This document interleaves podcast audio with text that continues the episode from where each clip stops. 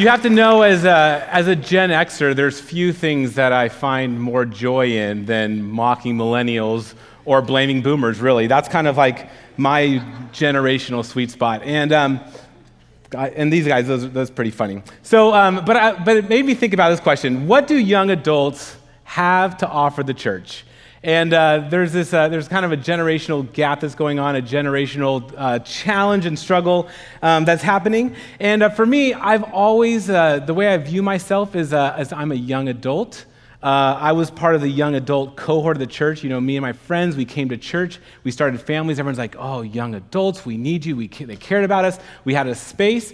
And, uh, and somewhere along the line, I slipped into being a middle aged man. I don't know what happened there because in my mind, I am young and hip and cool. And, uh, and, and one of our youth staff a few years ago broke, uh, you know, popped my bubble on this. I said, hey, Travis, you know, we're like the same, right? We were talking about the generation stuff. I'm like, you know, we're, you and I, we're, we're the same.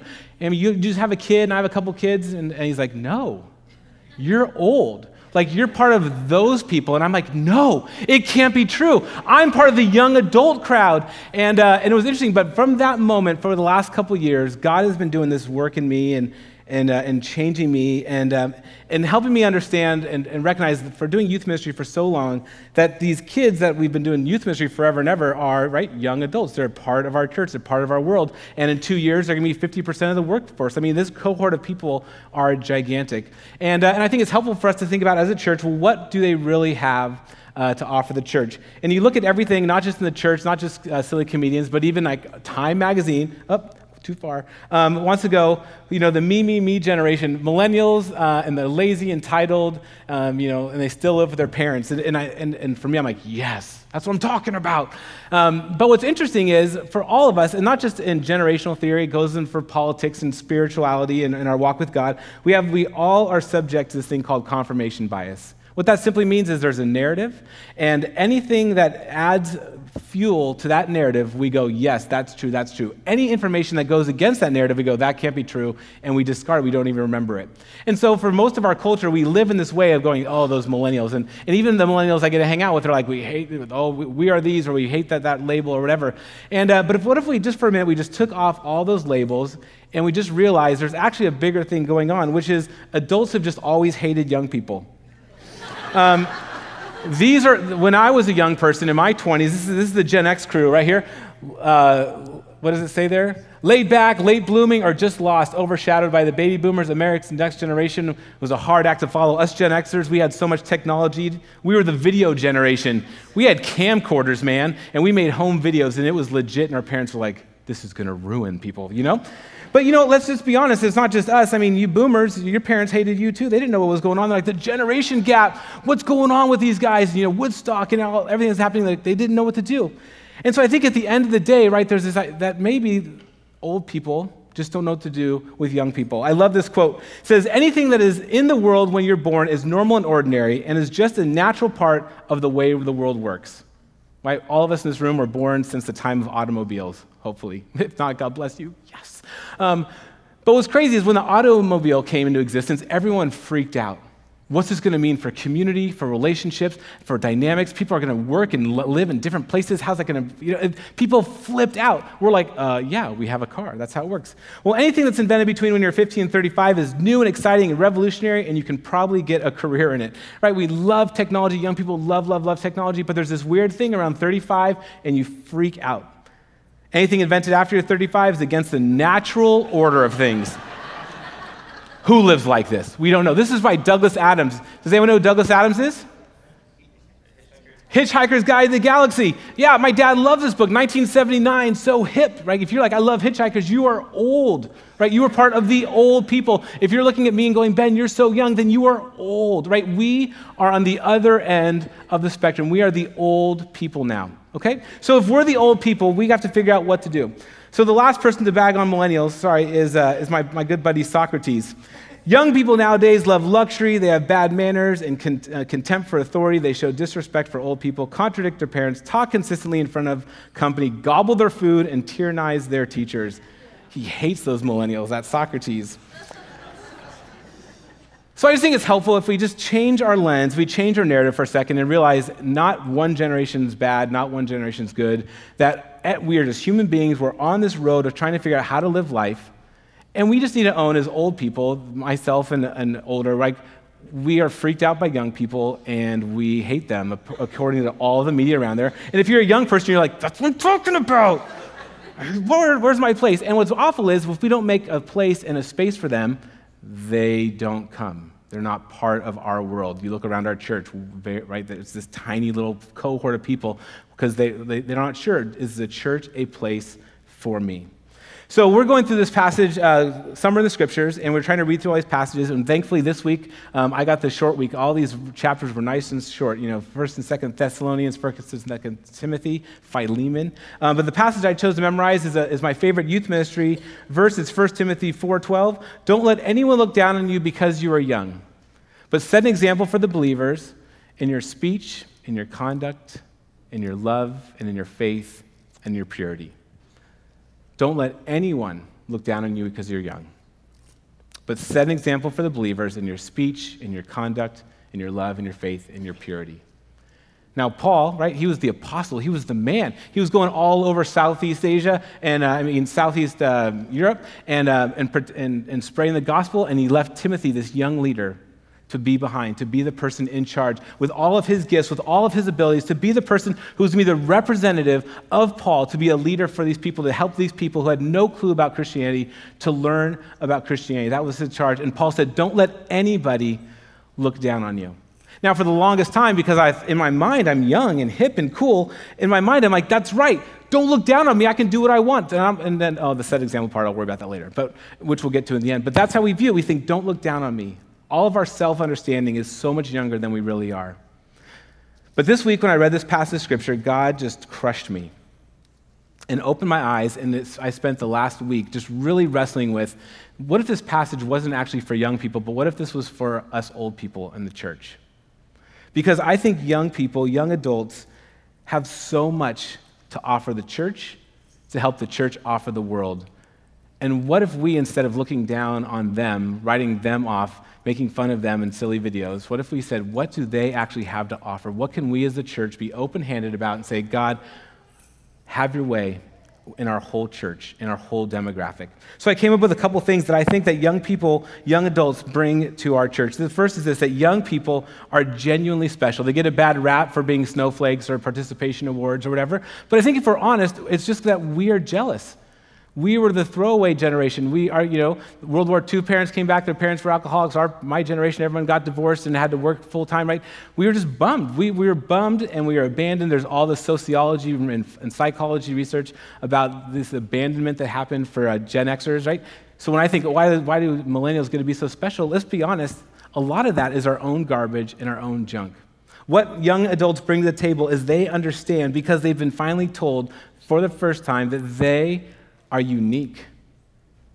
There are these unique gifts that God has made. They have a unique passion, a unique ability, and they bring a unique perspective to the workplace, to the church, to everywhere they go. And for some reason, as the adults, as gatekeepers, we think, we're glad you think you're special, but you need to color in these lines and live this way if you want to be a part of our organization. And everything about that just chafes against them because they've, from the beginning of time, they've been told that they are unique and special. And at their best, the church needs to lean into that we need to understand that you, as human beings in this body, are totally unique, totally special. You are God's unique, crafted masterpiece created for good works. Right? We're all part of the body of Christ. We all have different parts and different functions, but for some reason, we know that theologically, but we make such little space for people to truly be different and bring different perspectives and different passions. And so, what if we, older people, step back and understood this idea that all people, especially our young adults, have so much to bring to the table. They are unique and they are special and they are crafted by God for a unique person, purpose, and we just need to let them loose. The second is this that, um, that young adults um, they value diversity and tolerance. Now, as an older person, I mean, all us, most of us live in suburbia, and the way that suburbia works um, historically is we found a spot to live, and we live in a homogenous community. And truthfully, anywhere you live in the whole country up to about 20 years ago was a, a, this homogenous community. You lived with people who were like you, who believed like you, who thought like you. So everyone that I know is mostly like me. All the people I grew up with are mostly like me. But the young adults, they have a totally different perspective. They went to school, they went to college with people from every ethnicity, from every religion, from every walk of life, from every sexuality, from every gender. They interacted and have real life relationship with people from the entire spectrum. For me, I read about most of, those, most of those people. I wish I knew them, but I grew up in a time when I just knew my people. But they actually know, know, know those people. So, in the core of their being, they value diversity, they value tolerance, they, excuse me, they are so opposed and can smell out when, uh, when we, out of fear, try to cut away and marginalize human beings who may not agree with us or think like us. And if we're not careful, the world is changing so quickly. There's so many people and different types of people. In our fear, it's so natural that we just cut away and dehumanize anyone who's different. But young adults will not tolerate any of it. Young adults will stand up and make sure that every human being on the planet, regardless of any other characteristics, by the very fact that they're human beings, are made in the image of God and deserving of respect and dignity. And man, wouldn't the church be better off if we had that voice a little more and more? I love also that young adults are activists and they put their faith to work. Now, Christians for all of history have been activists. The best thing about the church is that faith without works is dead. The, the abolitionist movement was actually Christians at their best leaning into that. The whole pro life movement, those were Christians at their best valuing human dignity and adopting. It was, the, it was Christians who set up orphanages, it was Christians who set up foster care system. It's the vast majority of the foster care, foster adopt people in the whole world. Those are Christians. Because Christians, at our core, when we are shaped by Christ, we long to be activists and to impact the world. So they've heard from their parents to be pro life, pro life, pro life, pro life. But then we kind of uh, got into a political fight, and we, now we fight politics instead of being pro life, pro life. And they're like, no, all of life matters. From the very beginning of life to the end, all over the world. And I love young adults because when they, when they go on mission, if they're going to go on a mission trip, they don't just go to play with kids. They're going to make sure they're going to be a better, uh, they're going to impact that community and let that community know that Jesus loves them as well. There's been wells put all over the world in the last 10 years because young adults get that when we go on mission, we need to go and be the embodiment of Christ, to bring the good news of Christ. And Christ cares about compassion, mercy, and justice. And to bring a well to a community dramatically changes the community because now all the women don't have to spend all day getting water just to live. And that opens up all sorts of options for those women and for those communities.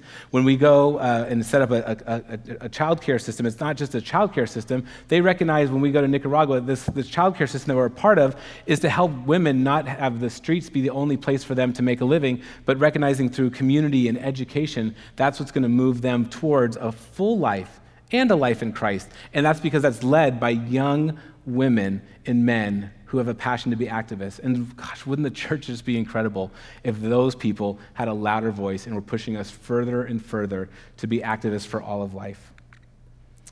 And lastly, young adults, I think they value authentic, inspiring, and passionate worship.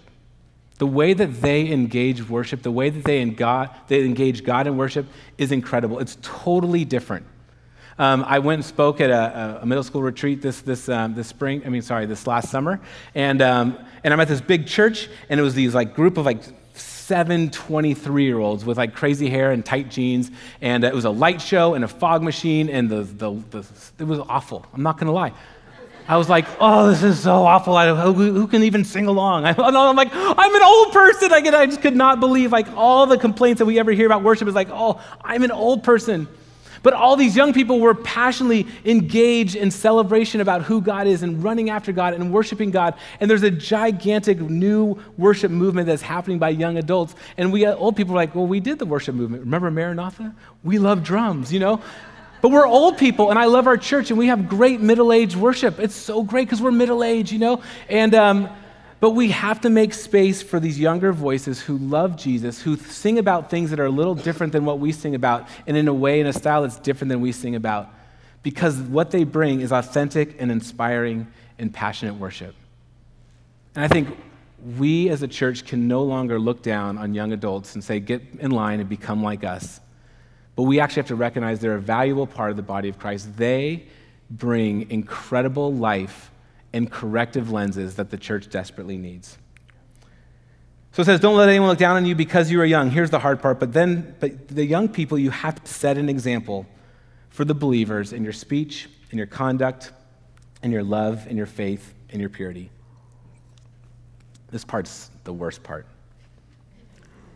Because everybody wants influence, everyone wants authority, everybody wants power, everybody wants leadership.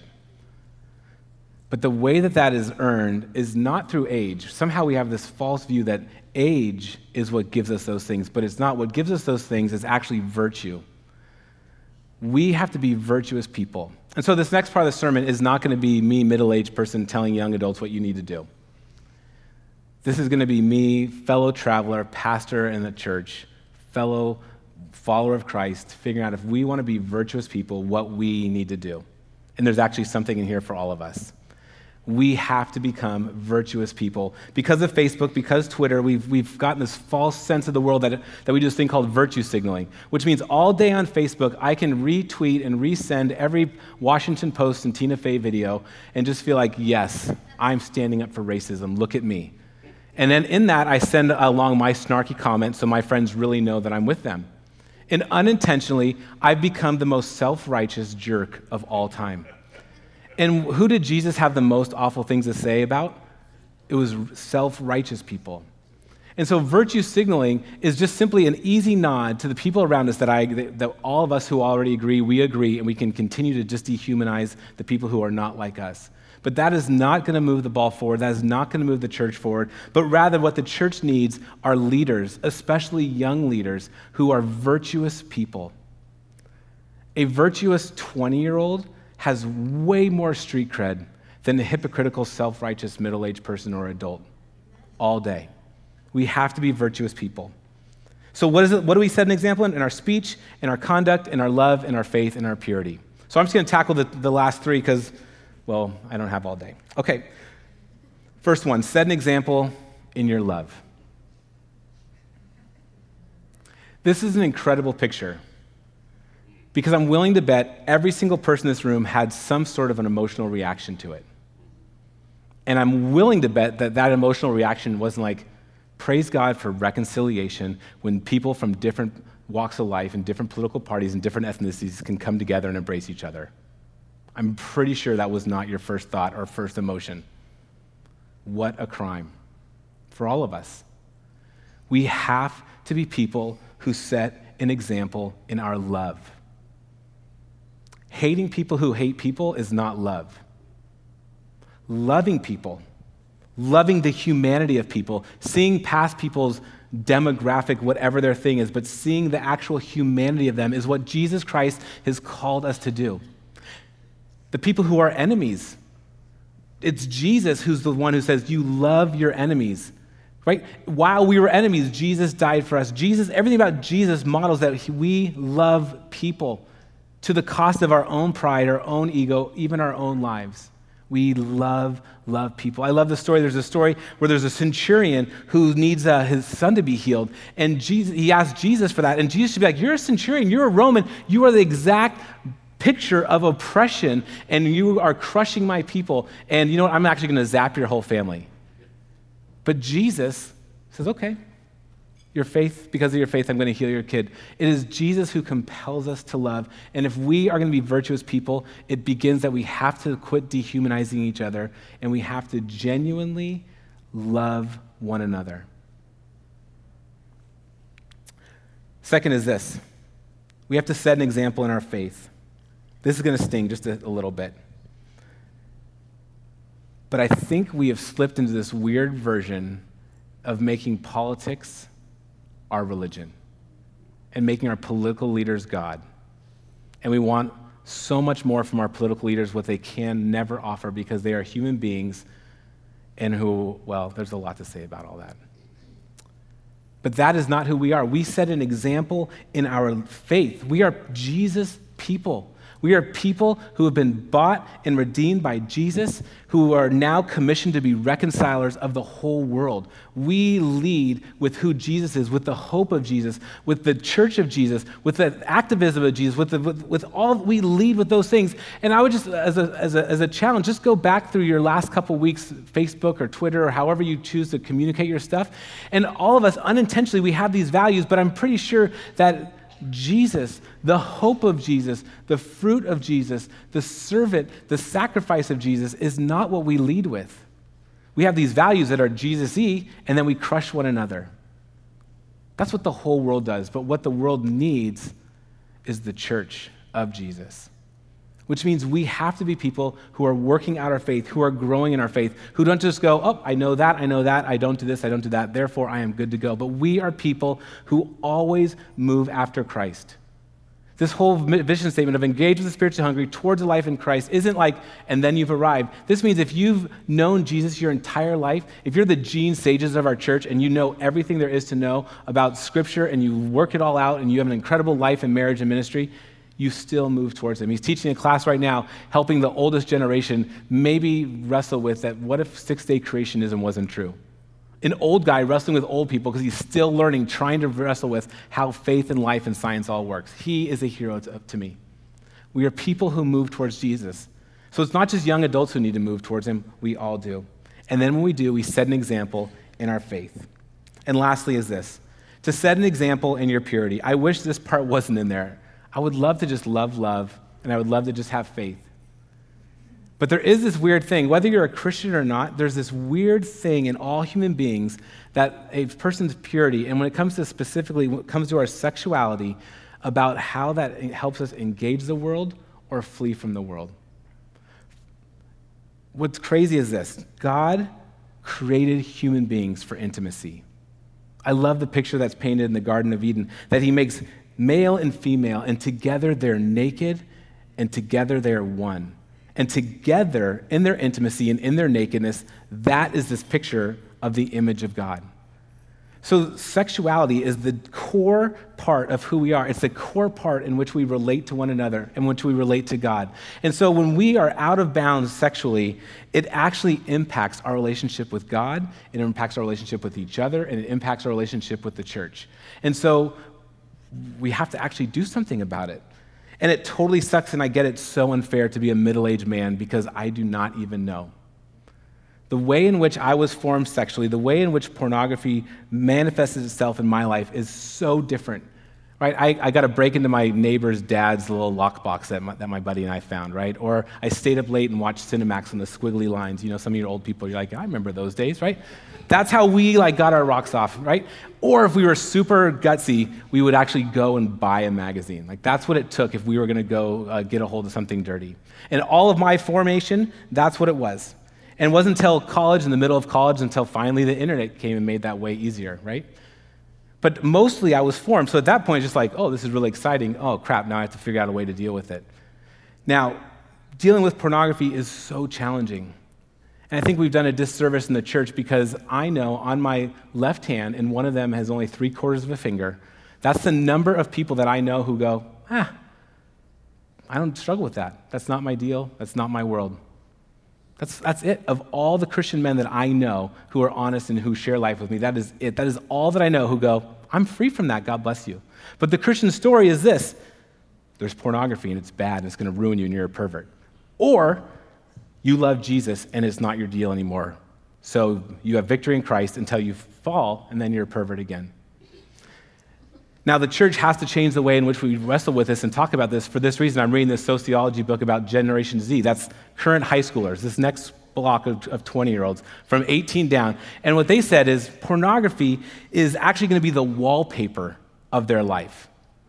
For me, it's like, oh, it's this like danger zone that I'm trying my hardest to protect my heart and life from. For people who are 20 younger, it's going to be the wallpaper of their life. It's like breathing for them.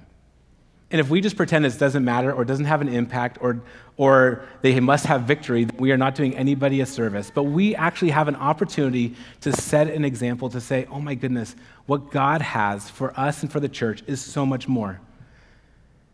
Because our purity allows us to see the actual humanity of one another. Our purity allows us to actually engage in intimacy with the real human being. And when we are free and when we are holy and we're striving for holiness, all of a sudden we are free to be intimate with God and with the church and with each other. Almost everybody I know who struggles with the church and who's left the church is, is always around some version of, of broken sexuality and not sure if the church has a space for them. But we have to make space for young people who have a, such a different growing up uh, paradigm than us older people do, and a space for them to move towards Christ. Just like whatever your sin issue is, whatever your garbage is, there's a space that we move towards Christ. And how amazing that we as the church are people who are full of love and we're full of hope, we're full of redemption, and we're full of transformation, which means it doesn't matter how deep and dark the rabbit hole that you've jumped down is. As Christians, we walk and we stand in the light. And what is crazy, what I found in my life and many people who I know in their life, when they go, when they are free and they stand in the light and go, This is my deal, whatever your deal is, the sunlight causes all that to wither away and then we're free to be born again and born renewed in Christ. So I wish that wasn't on the list, but what a helpful thing. Gosh, if we get that under control, if we deal with that, then we get to be intimate with God, intimate with each other, and we get to have intimacy with the church. So don't let anyone look down on you because you are young, but set an example for all the believers. And you have to hear this, young adults. We need your example the things that you bring to the table, your passion, your perspective, your worldview, your gifts, your abilities, the way that you connect with God, we need those in our world. So here's a question I want to ask is who is God inviting you to share your life with? This last spring, I took the 20 somethings on a retreat up in Tahoe. And, um, and what was incredible about this retreat is I, I, I did it on mentorship. And so I sat down with them and said, hey, we're going to talk about being a mentor. And they're all like, okay. Because you can imagine, right? You're a young adult, uh, the, adult, the old person in front of you says, hey, we're going to talk about mentorship. And, uh, and so we talked about, like, you know, we have MOPS and we have mentor moms, which is really great. But in mentor moms, a mentor mom isn't being mentored by a MOPS person. If you're a mother of a preschooler, you're trying to figure out how to parent a preschooler. Someone who's made it through it has nothing to learn from you. They've done it. Praise God. That season's over, right? They're like, we'll help you. We'll walk through that with you. That's what we think mentoring is. I know how to do this thing, and you walk behind me. But what's so incredible about mentorship in the church, it's not like that. Mentorship in the church is where we come together, we sit across the table from one another, old person, young person, different demographic, whatever, and we walk towards Christ together. A mentoring relationship in the church is a relationship where each of us bring the best of who we are the best of our passions, the best of our talents, and we walk together towards Christ together. So, my question is who is God inviting you to share your life with? That if we are going to be people, the whole church, the whole and healthy church, if we're going to make space for the young adults in our lives, just like everybody, we can't dehumanize or, or, or categorize people based on, on who they are. We actually have to be with them to learn from them. And so I'd encourage you, if you're an older person, Who's someone young in your life that you can become a listener to? A daughter, a grandson, a student, a colleague, someone in our church? Who is someone in your life that you can be a listener to and you can walk alongside, not because you know everything, but because you're going to walk alongside with them and they're going to walk alongside you. And every young person I've ever shared life with has always impacted me 10,000 times more than I've ever impacted them. And if you're a younger person, would you have grace for some older person to try to figure out what it means to be young and how to use Snapchat and what that means for your life and faith, and can leverage their wisdom and their influence and their season in life to help you run after all the dreams that God has put in, in for, into you. This was a hard passage for me to preach and an interesting one to wrestle with because I want to be young. But we, as older people, must, I implore us with all of our hearts, to not look down on the young people around us, on the young adults around them, but to leverage our seat at the table, our wisdom, our abilities, our um, whatever we bring, so that they can fully get after it. And my young adult friends, I hope that you hear from me at the bottom of my heart. We need you in the church, but we need you to be virtuous people. We need to be virtuous people. This world needs virtuous people so that by God's grace, some may come to know and love Jesus. Let me pray for us and then we'll be all done. Would you pray with me? Heavenly Father and our gracious God, I thank you for my friends in this room. I thank you that your word just cuts to the heart of who we are. And so we come before you with our hands open, ask God, what do you have for me? No matter our demographic, our age, who we are, but what do you have for me? What do you have for me to learn? Who do you have me to learn from? Where's an area in my life that is so out of bounds?